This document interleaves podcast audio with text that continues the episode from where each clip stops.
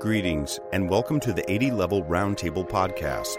In each episode, host Kirill Tokarev invites video game industry leaders to talk about the world of game development. No topic is off limits as long as it relates to video game development. New episodes are in the works, so remember to follow us or subscribe and share with someone you know will also enjoy the podcast.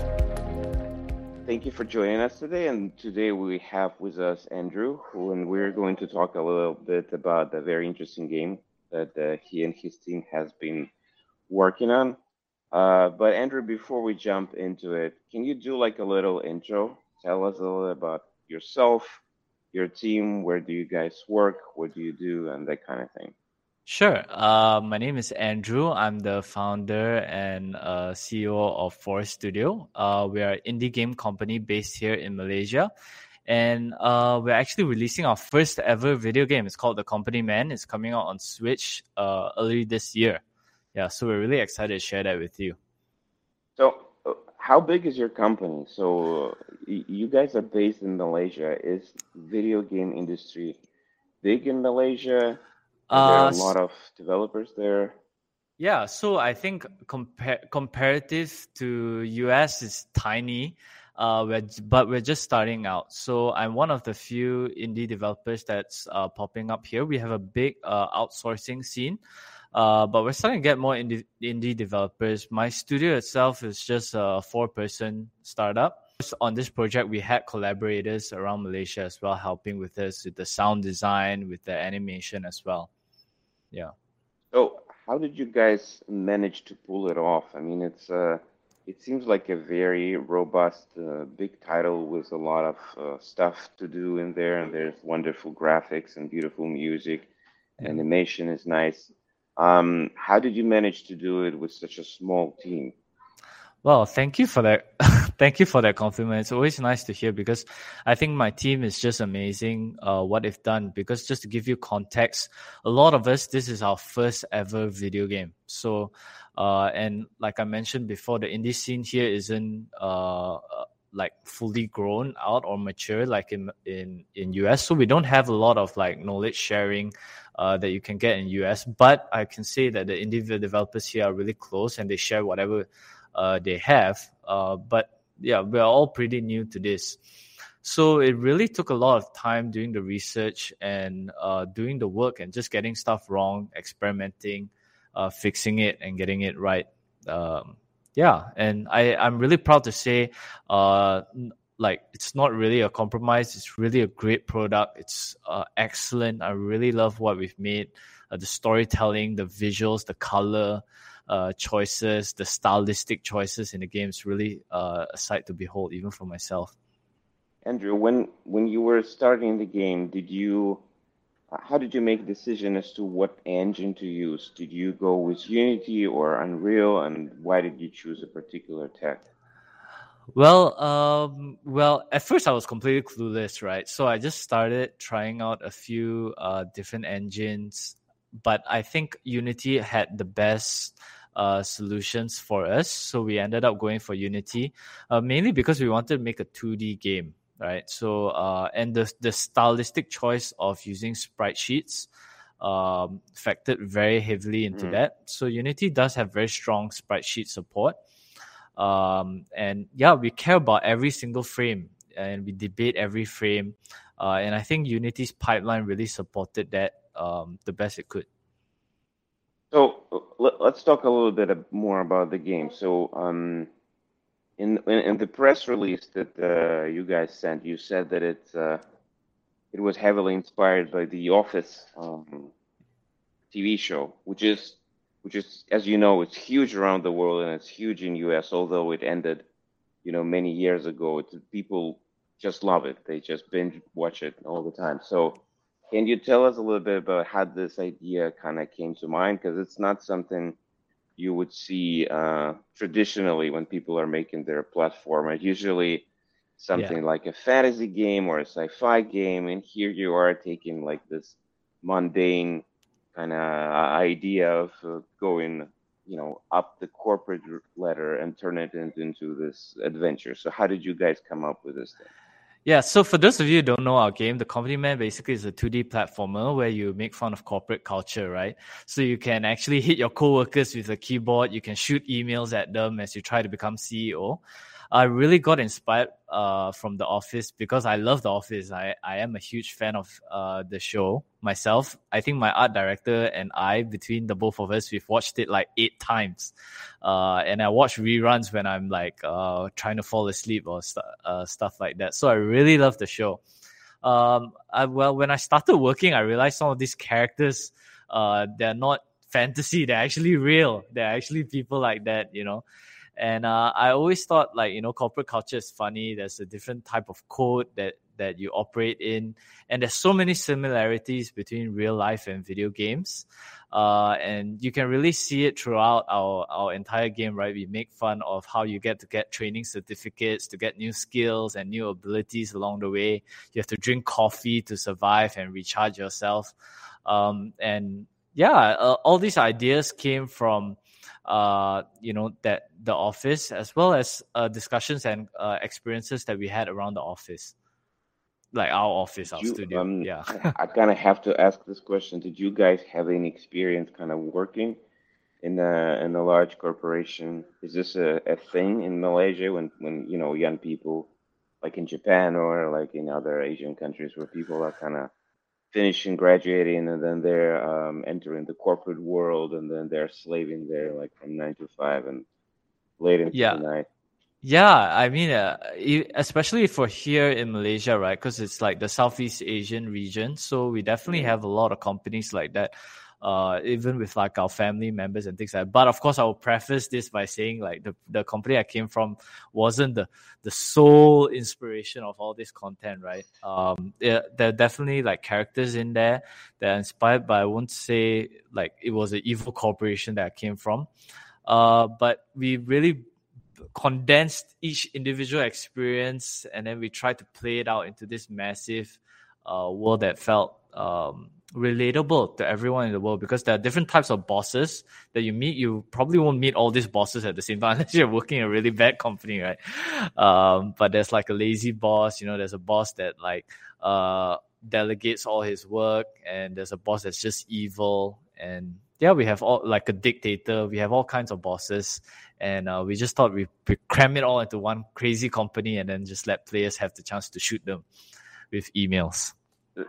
Tell us a little bit about um, so this that's actually one of my uh, questions is that you have a lot of interesting kind of takes on the weapons that the guy uh, your protagonist Jim is kind of carrying around. So he has a a Zord that's actually a keyboard.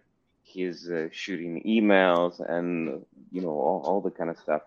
How did you guys kind of start you know ideating and figuring out how do you want into kind of battle this corporate world. And there are oh, like other like chainsaws and there's like um, moving blades and all the other stuff there, uh, ice monsters and there are you know, fire and all that stuff. So how did it? How did you kind of ideate and come up with all those ideas? Well, it, it I can't give you like an elegant answer because there wasn't like oh we found this, but uh, definitely there were a few core uh, principles that we were working with. So when I because I really like The Office. I wanted to have that very subtle humor and um, like subcur- subcurrent of humor that was going through the whole content. Uh, but I re- learned really quickly that um, you know that show was a lot about the awkward pauses, the looks in the screen, and things like that. So actually, I really thank you for asking this question. Not not a lot of people have actually asked me that. Um, so when, when we ran into that roadblock of of like we needed awkward pauses, we realized there's this uh, interaction that happens in video games where the player can just walk away when things get like too quiet or silent. So they don't really feel that awkward silence. And um, we needed to make the characters more expressive, more exaggerated, so that they really pop out and feel alive. Um, so then we went with um, our really strong Japanese animation uh, influence, and we made the characters really lively, really vivid, and really bright. And yeah, so that it, it came from that Japanese uh, animation melded with the office. Then after we realized, okay, how do we make uh environment hazard that that fits into this world that really feels like it belongs here? right? It can't be just a whole bunch of staplers on the floor and things like that. So we'll go through like a whole bunch of this discussions, then we plan out, we throw out concepts, then we go through uh, a concepting phase about uh, jokes that we could make. Sometimes we just throw stuff at the wall. Uh, then so for like accounting, you know, the the idea is that the i the aircon is left on too long, assets get frozen, which is a little accounting joke. Then uh, actual assets fall down from the screen and they're frozen and they can hurt the player. Uh, there's razors on the ground and things like that. So yeah, that's how how we sort of blended everything together and found design solutions for the game. We'll be back after a quick break. Ever thought modern video games should be more interesting? At the Gaming Blender, we take randomized genres, mechanics, and make a new game every episode. I've added permadeath. We have a survival game of a hardcore simulation, which could be House Flipper, and with the permadeath of XCOM. Then that all has to be an action adventure. Yes. Oh dear. Yes. And sometimes it doesn't quite work. And you you have a construction off over the course of the of the narrative. A construction off. The way the way we can do this is that we ditch your idea entirely. Entirely. Check out the Gaming Blender on all your favorite podcast platforms now. So, um, do you? How long was the actual production? How long have you been working on the game? Yeah. So, um, yeah, when we completely from start, it actually took a process of three years. Um, yeah, three years. Three years. It so during years. during those kind of three years, what do you feel were like the most um, challenging periods? Like when did you feel like you had, you know, the biggest problems, or you were like most insecure and you didn't know what to do? Because we, uh, like a lot of our viewers and readers, they're actually developers themselves, and uh, they might be struggling with the same kind of problems. So it would be nice if you can kind of tell us when did you feel like the lowest, and how did yeah. you get out of that um, rut? Sure. Um, okay, so let, let me just start with like the lowest question. Well, I think for me personally, uh, probably was the hardest at the start because I, I didn't know how to actually run Unity and how to write a line of code and things like that. So I had to learn. A, there was a lot of like um, context that I needed to learn how to operate things. Uh, on top of that, I had to learn how to run a production line, how to make sure like everything is timed out. Because when everyone started working on this project, right, they they didn't even know how long their their own personal work, like how long would it take to draw one character.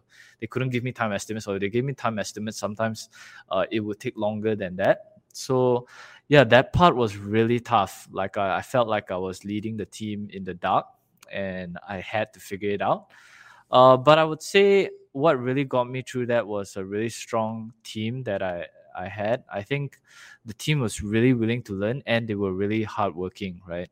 Um, and I was in the trenches with them. We just kept trying to watch tutorials online, uh, pick up stuff uh, along the way. Um, to be honest, it was a bit bumpy because we had to go through that that process. You know, when you start making a game, especially in pre-production, you don't get it right straight away. Then you sort of don't know what the issue is, but you know something's wrong. Uh, but then you sort of like guided by the light, which is like, um, is this fun? Is this really fun? Is this really compelling to someone who's never met us, never known us?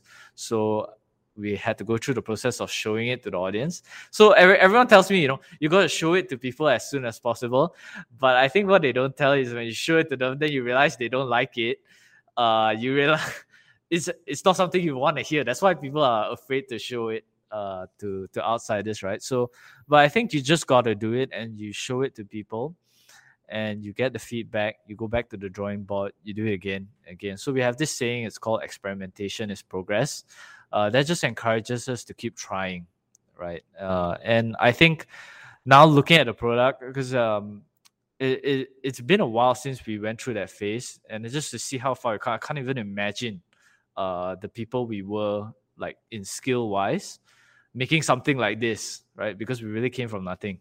And i'm just looking at it and i just feel so proud of what the team has done and the beautiful work they've created. So andrew can you talk a little bit about how you were kind of doing those um, demos? I know that you showed your game on different events, and yeah. uh, I think you went to PAX and uh, all the other spaces.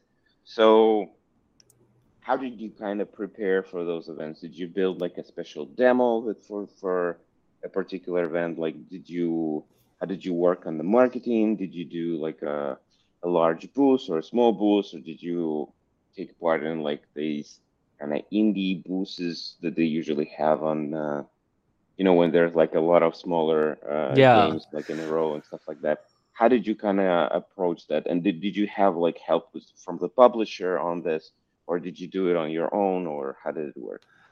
Um, well, so for the earlier part, so the, there's many stages to this, right? Of course, when we got later, uh, we showed it to bigger audiences. We even tested on this platform uh, for those of you developers who don't know, called G Round. Uh, so there's it's an international testing. It's a website you can put your game on there. You can get feedback from people you've never met. Um, yeah, so it's really great. I really encourage you to do that. They give you a feedback report as well, um, and you can just see like play analytics. But if you're like really like at the start like me, um, well, we st- we started out with friends, just coming over and playing the game. Uh, some of my friends were very generously uh, honest with their feedback and just told us some of the issues.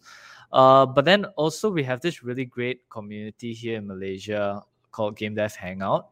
So it's a whole bunch of little indie studios. It's it's not that big.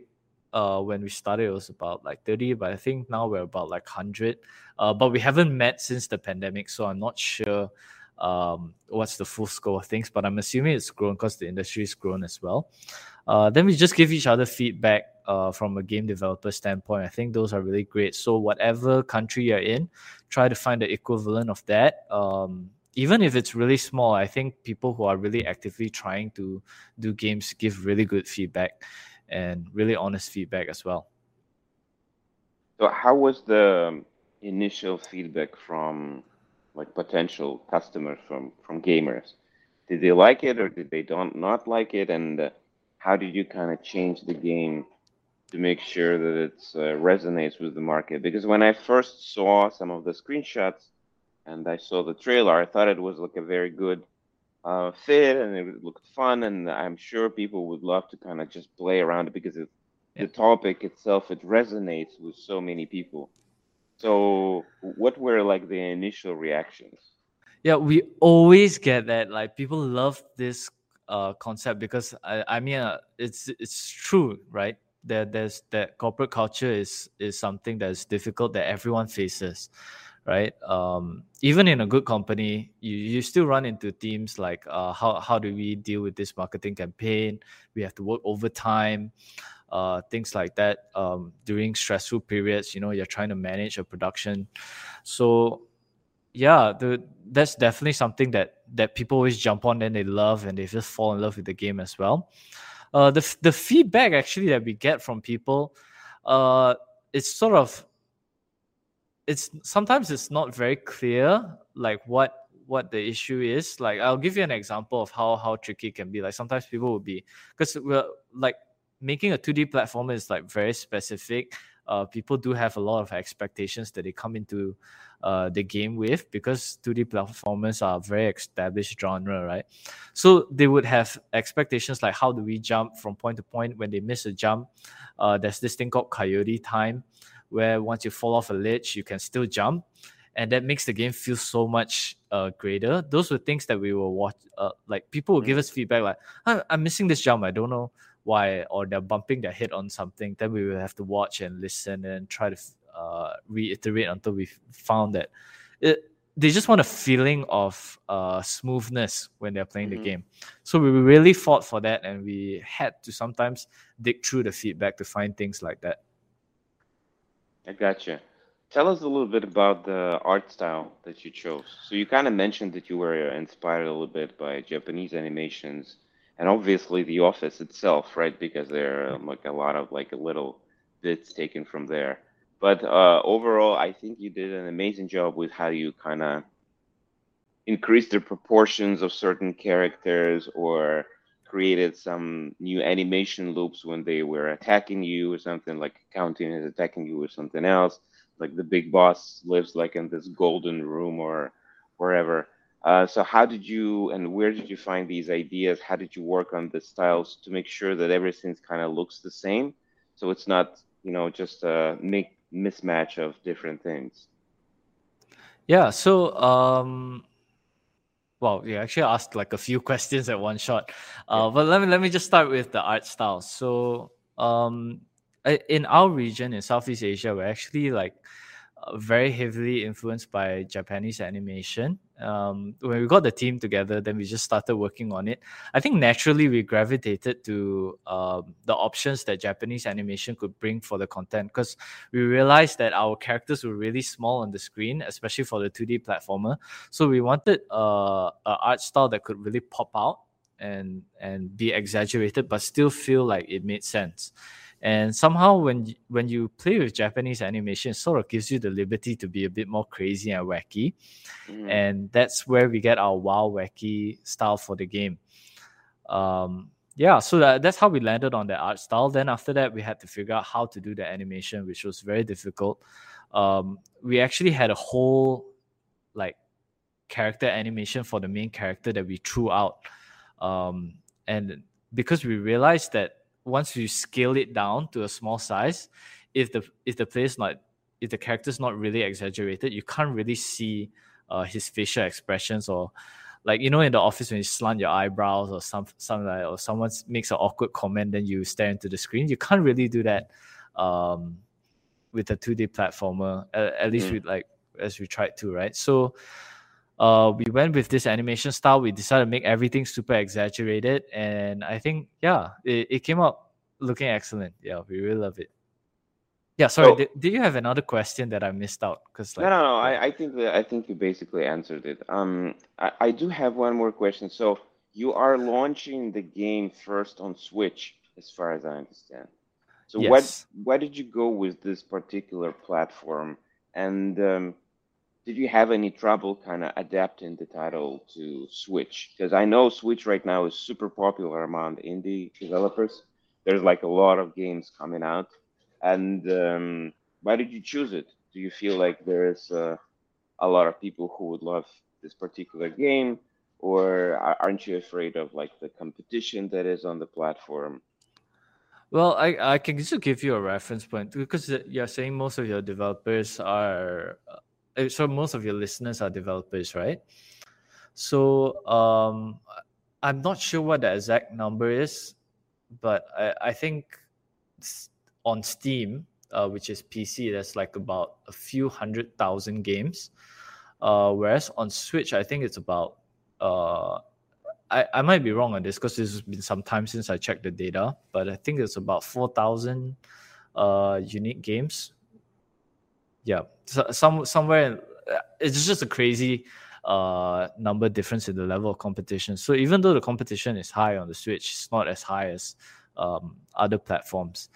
And i think pc gamers um yeah pc gamers like every screen is a bit different. Every um keyboard like controller is a bit different. But i think on console and especially on switch you know you have people who uh i mean the like everything is unified everything is really clear cut. So the development process was actually um, quite like a lot easier. We just needed to focus on making sure it works on the hardware. Um yeah on top of that i think we got to yeah we managed to to find an audience there that that really connects with this content because it's like our animation style we also have um, a lot of people playing 2D platformers on the Switch, so we felt like it was a perfect fit. Yeah, I, I, it does seem like it's a very good fit because people really love platformers. I myself, I play a lot of platformers on Switch. Yeah. It's like my, uh, and I use this system a lot because uh, when my kid is watching television, I can't do anything else. So I, I kind of have to use the Switch, and that's why yeah, it's it perfect. So well. Yeah, yeah, it's perfect, exactly. So I do have one more question. So are you guys working with a publisher on on this game or are you doing this alone? Uh, we are working with a publisher. We're working with Leoful. So Mhm. um, basically, we, uh, yeah, we- we're we're collaborating with them to bring this game to the world. Yeah. So my, eh, can you explain like why do you guys decide to work with a publisher? Is it because of like the global, you know, scale, or, maybe because you don't have the people? You you said that you're like a small company, so you probably don't have like marketing managers or like people who are doing sales and so on. Yeah. Um, and uh, tell us how do you work with this company? Because I know a lot of um, th- there are there are examples. For example, there's a, a guy who was creating Axiom Verge, so it's like a Met- Right. Metroidvania kind of game, and um, it was being developed by one person. It's basically one guy creating the whole game, and uh, his publisher is basically also one guy. He's like Yeah. it's like a former. I think it's one of the former Nintendo kind of people, and he's Yeah. kind of or- organizing everything with you know outsourcers or someone else, and he has all the connections and everything. So how do you guys see your collaboration with the publisher, and what are like the biggest advantages that the publisher brings to an indie studio uh, like yours? Yeah. So so for the publisher, um okay, we definitely love working with our publisher. If, not- if not, we wouldn't have signed anything with them. Uh, but I I'm just trying to think from the perspective of your audience. What what would what would be helpful for developers, like if they were in the decision to try to make uh make the same decision as well.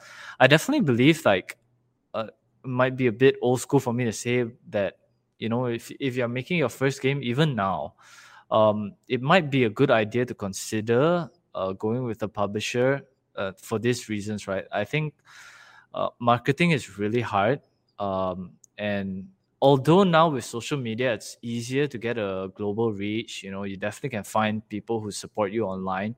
Uh, which, if, if you've got that and you have a massive following um, online already, that's wonderful. And I'm really happy for you. And uh, but for a lot of developers, I think probably you're uh, maybe you haven't started, you haven't built that brand yet.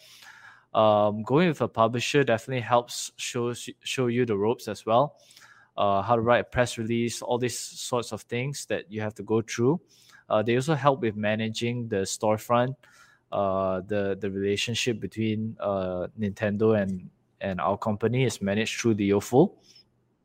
Um, yeah that so and uh, of course they i think marketing is actually expensive it's not just a lot of work it's also very expensive um, to to get press coverage to get ads out digital ads even if you're going on facebook now i think their algorithm has changed to favor more paid ads and sponsored content uh, so these were things like a small startup uh, may not be able to afford so going with a publisher might be the right move for some of you uh, but of course, if you really feel like you can do it on your own, I also uh, I th- I also think it's a good idea. Yeah, just make sure that you have a brand following that's willing to Mhm. support your brand. Um, yeah, and just take the steps that you need to to go for it. Of course, there are there are some publishers that are willing to come in early as well, uh, to fund your your production. So for some people, that is the the main concern, right? Not so much the marketing, but the funding of the project because games do take a really long time to make. They might take three years, they might take four years. A publisher can help smooth that out a little bit more with a pay schedule. Of course, I do encourage you to do your research as well to make sure that um, that that publisher is legit and isn't uh, out to scam you. Because there are definitely a lot of horror stories that that I heard, and I had to go through checking things out to make sure that um, the Leoful is the right fit for us. And I, I, well, I'm happy to say that I found a publisher that we could trust um, to work with. Yeah, that's been a load off our back. A- A- Andrew, so you you mentioned one important comment. I feel um, when you talked about the community. So you were building this community for the game because community is basically one of the first targets you need to hit if you want to to make some sales because this is like the the, the first people that are gonna buy your title and uh, their reactions and the way they kind of you know spread the word about the game it kind of influences all the other sales and um, I'm wondering how do you how did you approach building this community and what tools did you use? Did you because um, it's Switch on on on Steam you can you can run your own page and kind of gather people around that page and you can put it in wish list and all that stuff. But how did you do it with the release of the Switch version? Did you go and uh, build your community on Facebook or Discord, or how did it work? Well, for, for us, we're everywhere, right? So we're we're um, yeah, we're on Twitter, we're on Instagram, we're on Facebook. So wherever you want us, uh, you can reach us. Uh, we're even on Discord, and yeah. So I think it's really important to just every every comment that you get when you're starting out is important, right? And mm-hmm. even as you grow bigger, it's important. And uh, even if you know you only have a few comments, I mean, even better, you should respond to them. Uh, try to understand where the pain points are if they if they have any complaints. Um, yeah, and I also would encourage you. You know, uh, sometimes it's really tough to get to hear uh, something isn't working for your game, uh, but you sort of have to stare into the abyss and address the issues, uh, so that your game can get better. And I think through that process, it's just like any relationship, right? Uh, you have to look at it as a friendship. Um, I mean, uh, not as a friendship, but as a real relationship. If a relationship is healthy, it's not just one way; it's two ways, right? They're giving their feedback, you're responding to it, you're listening to them, um, and and you're helping them out to really enjoy your content. Right, Andrew. Thank you so much for the talk. I think it was very inspiring, and uh, once again, we'll leave the links to the game so people can check it out and. Uh, go and see it, and uh, it looks wonderful. And uh, I really congratulate you with this uh, achievement, and hope to see many new games from you and your team in the future. Thank you, Kirill. I'll I love to uh, talk to you again soon. All right. Cool. Thank you so much. Thanks for enjoying another episode of the 80 Level Roundtable podcast. Check out upcoming episodes on the 80 Level website at 80.lv join our career site at 80.lv slash RFP, and share our podcast with friends and on your social networks.